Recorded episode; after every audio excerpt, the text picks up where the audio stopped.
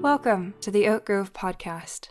I want to dive into God's Word without any further ado because that's what we are here to enjoy the exposition of God's Word. So open your Bible to the book of Matthew with me.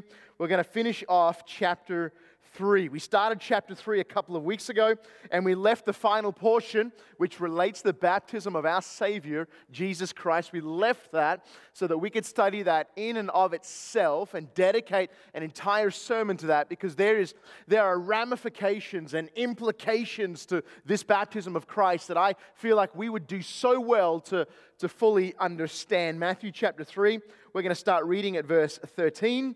That's 13 and finish at verse 17. I do not cease to hear the end of how I apparently mispronounced the number 13. So I'm going to try and make sure we're all on the same page. We're at the same verse. Matthew chapter 3. Let's go together to God's word and read these few verses. Then Jesus came from Galilee to John at the Jordan to be baptized by him.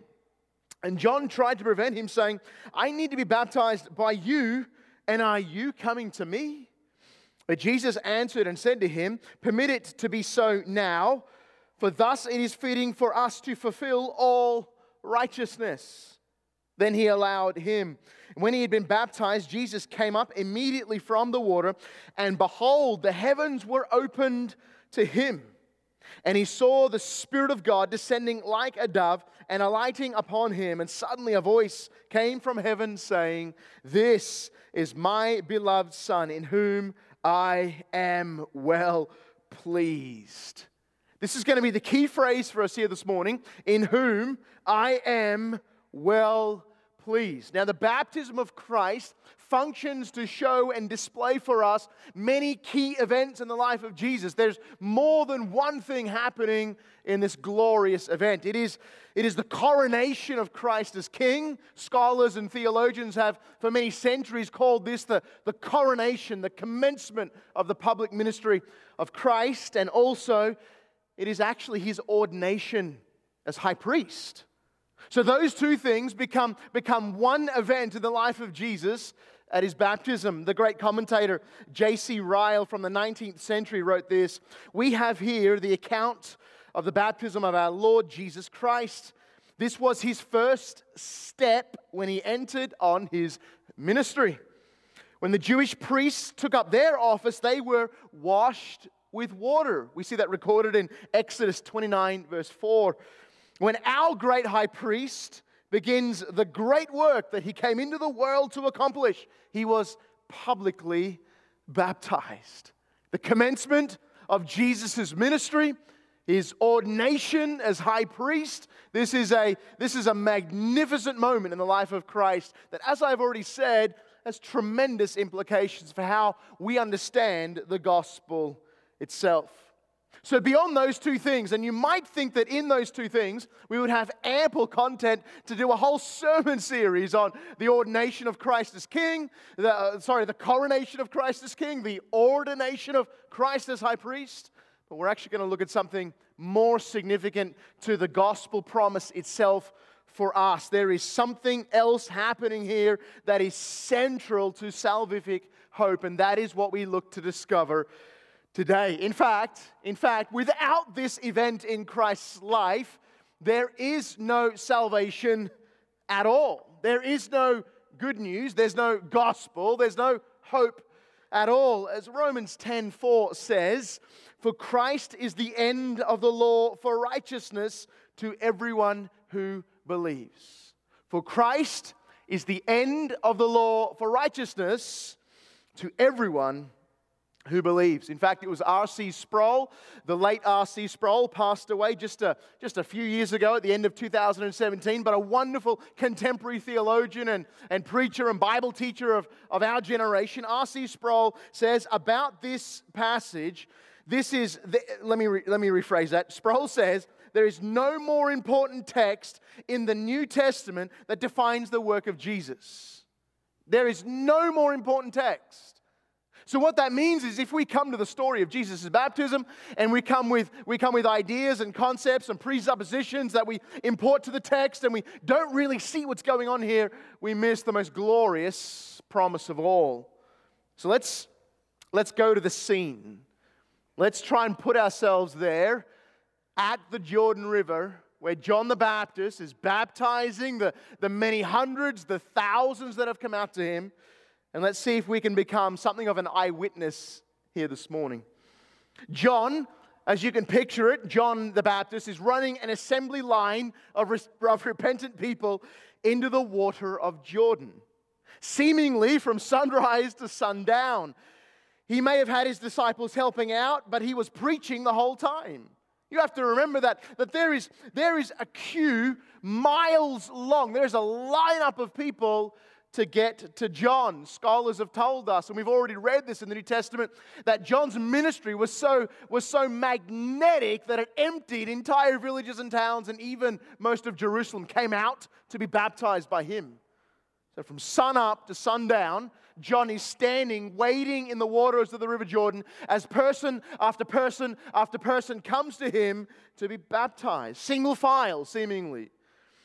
Pouring down the bank of the river, these people to John, he lowers them into the water and then brings them back up.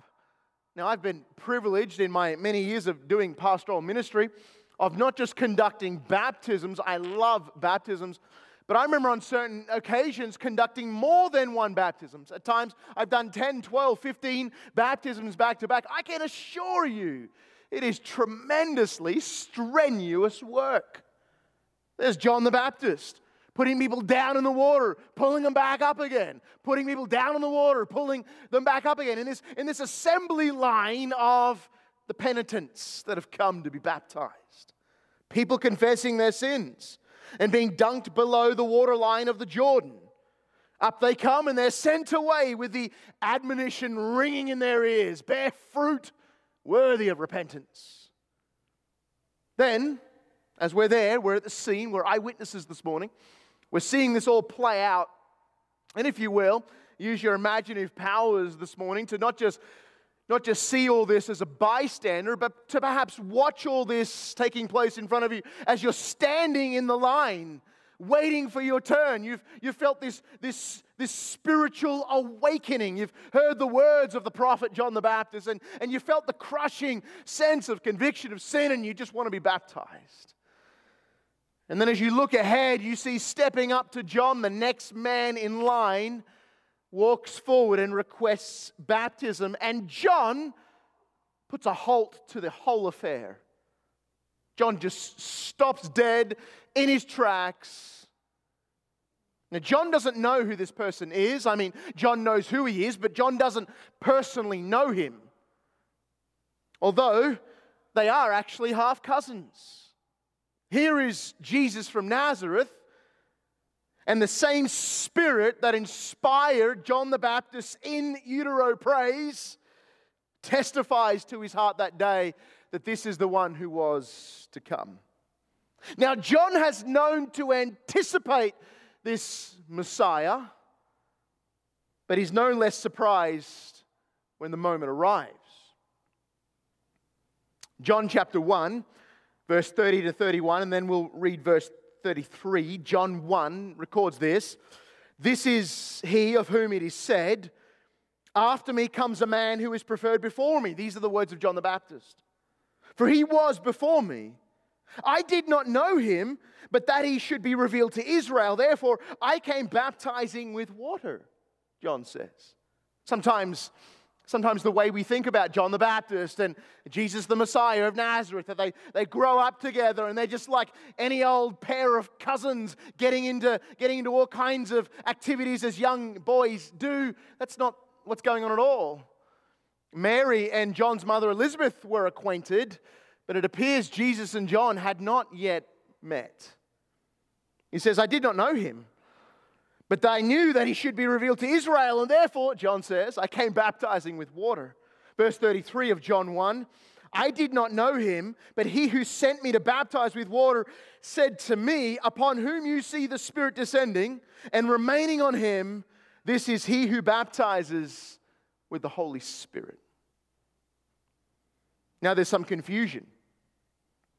Remember, we're, we're standing there, aren't we? We're, we're, we're in that line. We, we feel the sense of the need of repentance. We want to be baptized. We're, we're standing in that long line of thousands of penitents waiting to be dunked under the water by this John the Baptist. And suddenly, as people are slowly shuffling forward, I don't know if you've ever experienced this in a line, although you're, you're in a line, the line's kind of moving, and then suddenly it just abruptly stops. And everyone starts murmuring, What, what is this? What's going on? What, what's happening? There's some confusion. What's the delay? Some people start to ask. What's the cause for the stoppage? Some people wonder. Is John going to expel this Nazarene? Remember, John had done that.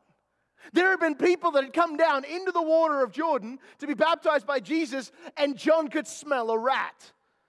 And he would say to them, Who warned you to flee from the wrath to come? And expel them from the water and refuse to baptize. Maybe, maybe some people in this long line of penitents started to ask the question is this Nazarene going to be kicked out? Is that why John has stopped? Is that why there's the, the pause, the, the halt? What ensues is a conversation. Verse 15 of Matthew 3 Jesus answered and said to him, Permit it to be so now, for thus it is fitting for us to fulfill all righteousness. So Jesus comes and stands face to face with his forerunner, with the prophet that was to come to clear the ground. You remember we studied this when we studied what the purpose of a forerunner was in the ancient, in the ancient world. It was to prepare the roads, to, to make the path straight, to, to bring up low roads or to bring down mountainous paths. The forerunner was to, was to herald and declare the coming of the king prepare ye the way. Now, John and Jesus are face to face, and from what we can tell, for the first time. And the only way that John knows who this is is there is seemingly an overwhelming sense of conviction that this is the Messiah. Now, from what we can tell, Jesus does not start the conversation. If you go back with me to Matthew chapter 3. Let's take a look at how this precisely plays out. Verse 13 Jesus came from Galilee to John at the Jordan to be baptized by him, and John tried to prevent him. I don't know about you, but when you read that, it, it almost seems like Jesus just stepped into the water, walked up to John as though he was any other person there that day and expected to be dropped below the water and pulled up and be given the same admonition to bear fruit worthy of repentance. And something inside John immediately arrests him. He says to this Jesus, There is no way, there is no way that I'm going to baptize you. But if you don't mind, could you perhaps flip the script and baptize me? Wouldn't, wouldn't, that, have, wouldn't that have been a bizarre scene? Could you imagine standing there in the line, waiting for your turn to get down into the Jordan, and as you're watching John baptize, baptize, baptize, next thing you know, John, from some weird stranger from Nazareth, is getting baptized? Jesus says, No, John, no. We, we need to do this. We have to do this. For in so doing this, John, we fulfill all righteousness. That is a that is a peculiar phrase, is it not? Now, what Jesus is saying here is not, it's not, come on, cousin, let's, let's do this, let's give the people a show. Yeah, I, am Messiah, right? You're the Baptist, let's, let's do this, and people will tell their grandkids. Let's just give them a story. That's not what's going on here at all. The key lies in the phrase, as I've already stated, to fulfill all righteousness. Jesus is saying, that whilst he is perfect, and we know that of our Savior, our Messiah was sin free, without defilement, without spot or blemish or any such thing. And yet Jesus was saying to the Baptist, there is one jot of duty remaining. There is one tittle of the law left outstanding. And while it remains outstanding, we have not yet fulfilled all righteousness. While this one duty remains outstanding, Jesus remains an insufficient Savior. Our entire salvation will hinge upon this significant moment. Now, not only this moment, there is still yet, of course, the public ministry, the cross, the burial, the resurrection, the ascension. We understand all that. But we do have a propensity to downplay this moment. A spirit filled prophet named John the Baptist, let me just make the case for you this morning. A spirit filled prophet named John the Baptist has arisen out of the Judean desert and commanded baptism, signifying repentance. This prophet must be heeded as he is sent from God and inspired by the Holy Spirit. And this is Jesus' motivation for attending to this solemn duty. The banks of the River Jordan are lined with people.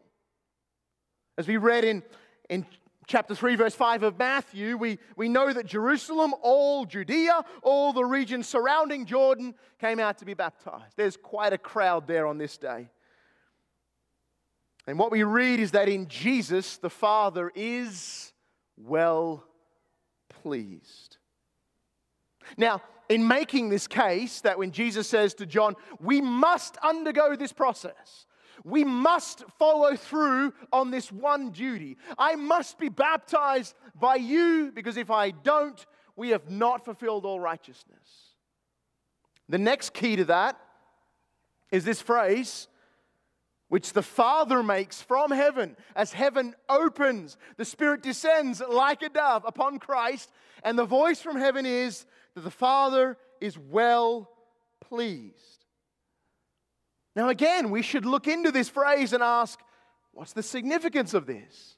If, if we have supposed that, uh, that all this is, is, you know, fathers out there, if you've ever had one of your children get baptized, I have privileged to have one of my children at this point baptized, confessing Christ. It is a grand day of great fatherly joy.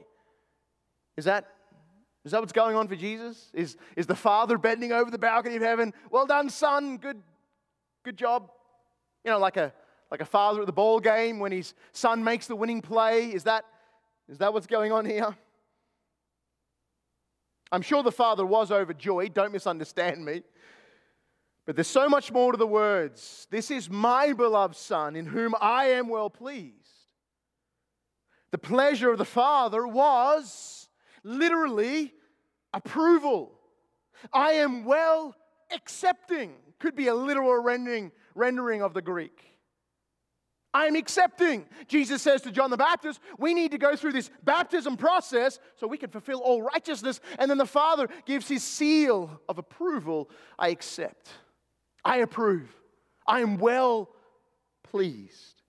It's not the case, please don't misunderstand this text. It's not the case that for the 30 years previous, Jesus and the Father were somewhat at odds. And finally, Jesus gets baptized. The Father says, All right, son, now I'm happy. Now you've made me glad. Now we can have a relationship. The Father was always well pleased with Jesus. So, what is it about this moment that brings the commendation from heaven to say the Father is well accepting, well approving? The pleasure of the Father is to accept the perfection of the Son for the very distinct and sole purpose of the salvation that Jesus will freely offer sinners like us. Jesus had for three decades, he had been perfecting all righteousness, perfecting righteousness, fulfilling the law, every duty, every jot, every tittle, every commandment, every requirement, Jesus perfectly fulfilled. Jesus is the Son, the Son of God and the Son of Man. Jesus is Messiah. Jesus is the last Adam. Jesus is the true Israel. Jesus is prophet, priest, and king. And you'll remember if you know your Old Testament, Adam failed, Israel failed, priests failed, kings failed, even prophets had their moments of failure. And Jesus has come to do victoriously, and more importantly, learn this word vicariously what all of those others had failed to do. Every king still sunken in sin. Every priest, though washed, though performing sacrifice, still stained with sin. Every prophet, though uttering the word of the Lord, though bearing the burden of the Lord, still with sin. The only prophet, priest, king, the only one to come, the only Son of Man to come that could ever be truly without sin is Jesus. But, but doesn't that raise another question? Doesn't that raise the question why is Jesus bothering to obey all these laws? And the most inane of them all, the most seemingly unnecessary, is baptism. Wouldn't you think? If God came out of heaven into our world, in our form, in his perfect holiness, why would he need to fulfill righteousness? Did Jesus fall out of heaven in a state of sin? Did, did he come here in a, in a state of moral bankruptcy? Did he, did he need to kind of work off a, a moral debt? No. Jesus didn't. And why baptism? I, I, don't think any of us, including me, have ever really stopped to chew upon this concept. Why is Jesus getting back? It's a baptism of repentance. What's he repentant of? There is literally nothing in Jesus' life that he needs to repent of. But as he states, this is to fulfill all righteousness. As I said, Adam failed, Israel failed, prophet, priest, king failed, and Jesus has come to do vicariously what they were unable to do to be perfect Jesus has come to be perfect, not just in and of himself. He is innately perfect as he is truly divine, but to be perfect, even as the Father in heaven as perfect, as man to be perfect. He is the last Adam, the true Israel, the faithful prophet, the holy priest, the righteous king. He is, Jesus is salvation. No, we don't put our hope in any human institution, government, or religion or ritual because we have Christ. Jesus is not just undergoing baptism as a demonstration of how holy he is, but he is doing it to accrue a holiness for sinners, fallen souls in fact, the truth of the gospel is Jesus is doing it for us. Here, here is the greatest contrast of all contrasts. We have labored this morning to show that Jesus is holy, harmless, undefiled, not a single thought, not a single attitude, not a single word, not a single action that Jesus ever did, took, thought, or whatever you like had any stain of sin to it. But the same could not be said for us. The same could not be said for us. In fact, every thought we've ever had, every action we've ever taken, everything we've ever done, every word we've ever said has somehow the stain of self intoxication, self imagined autonomy, and sin. It's just the air we breathe. And Jesus is the great contrast to each and every one of us. So, this righteousness that Jesus is laboring to accrue, not immediately for himself. He is God incarnate, which means God in our flesh. He is God in our form. He doesn't need righteousness. Who needs righteousness in this equation? It's you and I. And Jesus comes into the waters of baptism as the apex moment of accruing and fulfilling a righteousness that will be, here's another word I need you to know and learn a righteousness that will be imputed to all who believe. You call this the doctrine of imputation. It's a great word. It's a word that means to credit, although it's not initially yours. It's a word that means to transfer what doesn't initially or intrinsically belong to you. It's a word that means sometimes in the Greek, the phrase will be, will be clothe yourself. You can be clothed in something. You can be wrapped in it. You can, you can appear in it. You can be imputed. It, doesn't mean infused. The gospel does not promise that God's righteousness will be infused in you. That is, that's a dangerous error.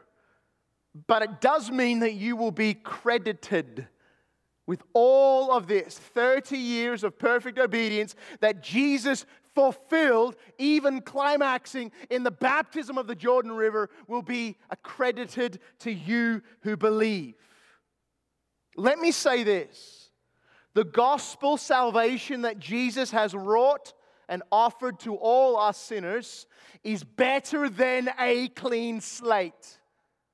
Have you heard it have you heard it said that way before? Jesus gives us a clean slate. Now, I don't know about you, but when I hear preachers say that, I feel immediately despondent. It's not good news for me. I know how to mess up a clean slate, I've done it before. I don't want a clean slate. It's not good for me. You want, you want God to save me and set me back at, at zero, at neutral, and then what am I going to do? Have I, have I got to go and be sin free forever now? Is that, is that what salvation is? And some people preach it like that. You received Jesus, you recited a sinner's prayer, you signed a decision card, and now at this moment, you're forgiven of all your sins. Don't mess it up. It's the most depressing and erroneous gospel promise of all. You can't go five minutes without messing, excuse me for saying so not because I know how sinful you are, but because I know you are human. No, the gospel promise of Christ is not to set us back to zero, but in fact to impute to us the perfect righteousness of Christ. Did Jesus need to be baptized by John that day? No, John knew it, Jesus knew it. But did you need to be baptized by John? Yes. Did I need to be baptized by John? Yes. How are you going to achieve that? Is that, is that what salvation is? Jesus came and he said, You done messed up. That's my, that's my best, best way of phrasing it.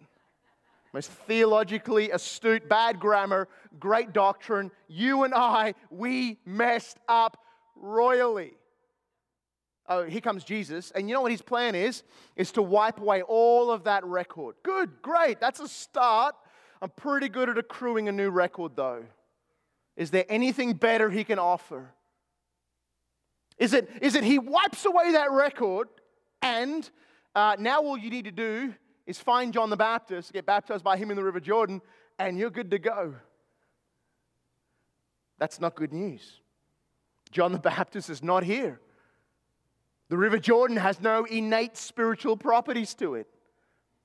No, we need a Messiah that doesn't bring us to salvation halfway, but takes us the whole way and gives us all that is required, gives us full obedience to the law, perfect righteousness. Yes, He cleans the slate, and then He piles upon that slate the perfect righteousness that He accrued and says, Now, if you are in Christ, you are an entirely saved, and righteous person in the eyes of God.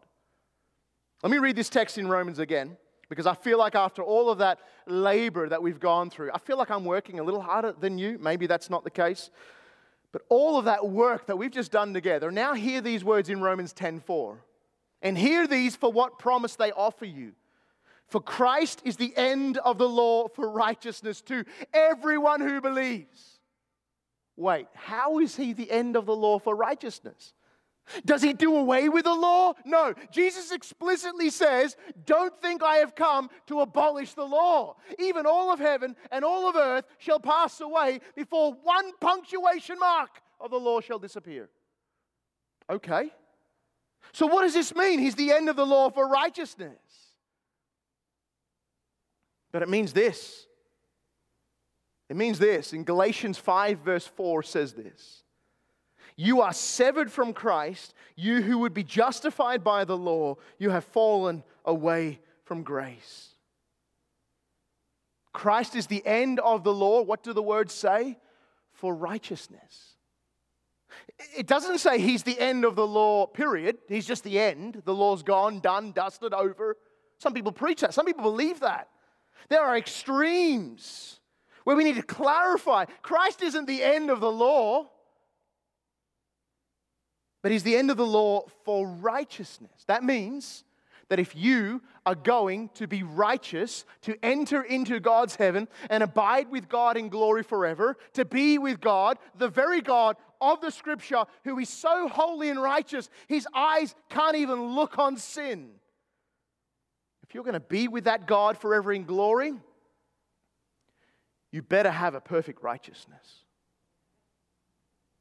And this righteousness is provided in Christ. Let me read you Romans 5 18 and 19. Therefore, as through one man's offense, judgment came to all men, resulting in condemnation, even so, through one man's righteousness, one man's righteous act, the free gift came to all men, resulting in justification of life. Verse 19, for as by one man's disobedience, this is, if you hadn't caught on, referring to Adam and Adam's fall, for as by one man's disobedience many were made sinners, so also by one man's obedience many will be made righteous. What does it say? It says, Many will be made righteous. This is not, this is not clean slate Christianity. This is God in Christ providing a salvation that already entirely fulfills the law on your behalf and then accredits and attributes to you that perfect law keeping in Christ. Jesus' victorious obedience is a vicarious obedience for you and I. This is how the promise for those of us that are saved, we've received Christ by faith. The promise is to us who are a new creation. The promise is not just for forgiveness. But what does the scripture say? That they might become the righteousness of God. Of course, I'm referring to 2 Corinthians 5 17 and 21. Let me read you these two verses 2 Corinthians 5, verse 17 Verse 21. Therefore, if anyone is in Christ, he is a new creation. Old things have passed away. Behold, all things have become new. Verse 21 For he, that's the Father, made him, that's the Son, Christ. The Father made Christ, who knew no sin, to be sin for us, that we might become the righteousness of God in him. What do we stand to become if we're in Christ? Not neutral, not just forgiven, and dare I say it, but not just righteous. That's not what the verse said. The verse said, if we are in Christ by faith, we stand to become the righteousness, no less, of God. Not the righteousness of Adam, right? Adam was created in righteousness, Adam was created in perfection, Adam was created sin free, and Adam could certainly mess that up and did. God doesn't offer that to you and I. He offers us a righteousness that we can't harm or hinder, corrupt or corrode. Our salvation is reserved in heaven for you who by faith have believed in these promises of God. So now, now we understand these two phrases, these key phrases in Matthew chapter 3. Firstly, Jesus comes up to John, Hey, John, baptize me. John says, Far be it from me to do that. I ain't no fool. I'm not going to baptize God incarnate if you don't mind. And Jesus says, Hey, John, we need to do this to fulfill all righteousness. And then as Jesus comes up out of the water, this glorious scene unfolds. The dove, well, the spirit that descends like a dove. I know, I know we've already seen those depictions, right, of, of a dove descending gracefully upon Jesus. The Holy Spirit's not a dove, just to be clear. But the, but the eyewitnesses to the event said that the way, the way the Spirit came down and sat upon Christ, rested upon Christ, was the way that you might envision a dove gracefully descending. And then this voice from heaven This is my Son, in whom I am well pleased. It's at that moment that the Father made that declaration. Not just for all who were standing by, and it certainly was for them, but most specifically for you and I who have received Christ. When we have those days where we feel like we're certainly not nearly good enough for God to save, we can come back to these words Jesus is well pleasing to the Father. And the Father has accepted Christ on our behalf. And the Father has accepted the righteousness of Christ as our righteousness. That the Father made him Christ who knew no sin to become sin for us. You see, this doctrine of imputation, it has to go both ways. This transaction is not just righteousness from Christ to us, but it's our sin to him. Jesus stands in our place, on our behalf, takes our punishment, and then he grants us to be credited with his perfect righteousness. So, these words over Jesus, this is my son in whom I am well pleased. If we are in Christ by faith, we are a new creation. And those very words from God are announced over us and our lives. This is my child in whom I am well pleased. And the best part of that is it doesn't depend on your performance because Jesus has already perfectly obeyed every law for you. And then when Jesus hung on the cross, God accounted Christ as guilty of our sins and dealt with our punishment then and there. He made him who knew no sin to become sin for us, so that we, in him, never outside of Christ, but in Christ, might become the very righteousness of God. Would you bow your head and close your eyes? We're going to close our service here, close our message with a word of, of prayer to God. Help us to know these truths. We're going to ask God to help us to feel this confidence that should come from knowing our salvation is secure because Christ has done it all. Let's pray. Father, we thank you for this grace. We thank you, Lord, for your Holy Spirit, which communicates these truths to our heart through your word.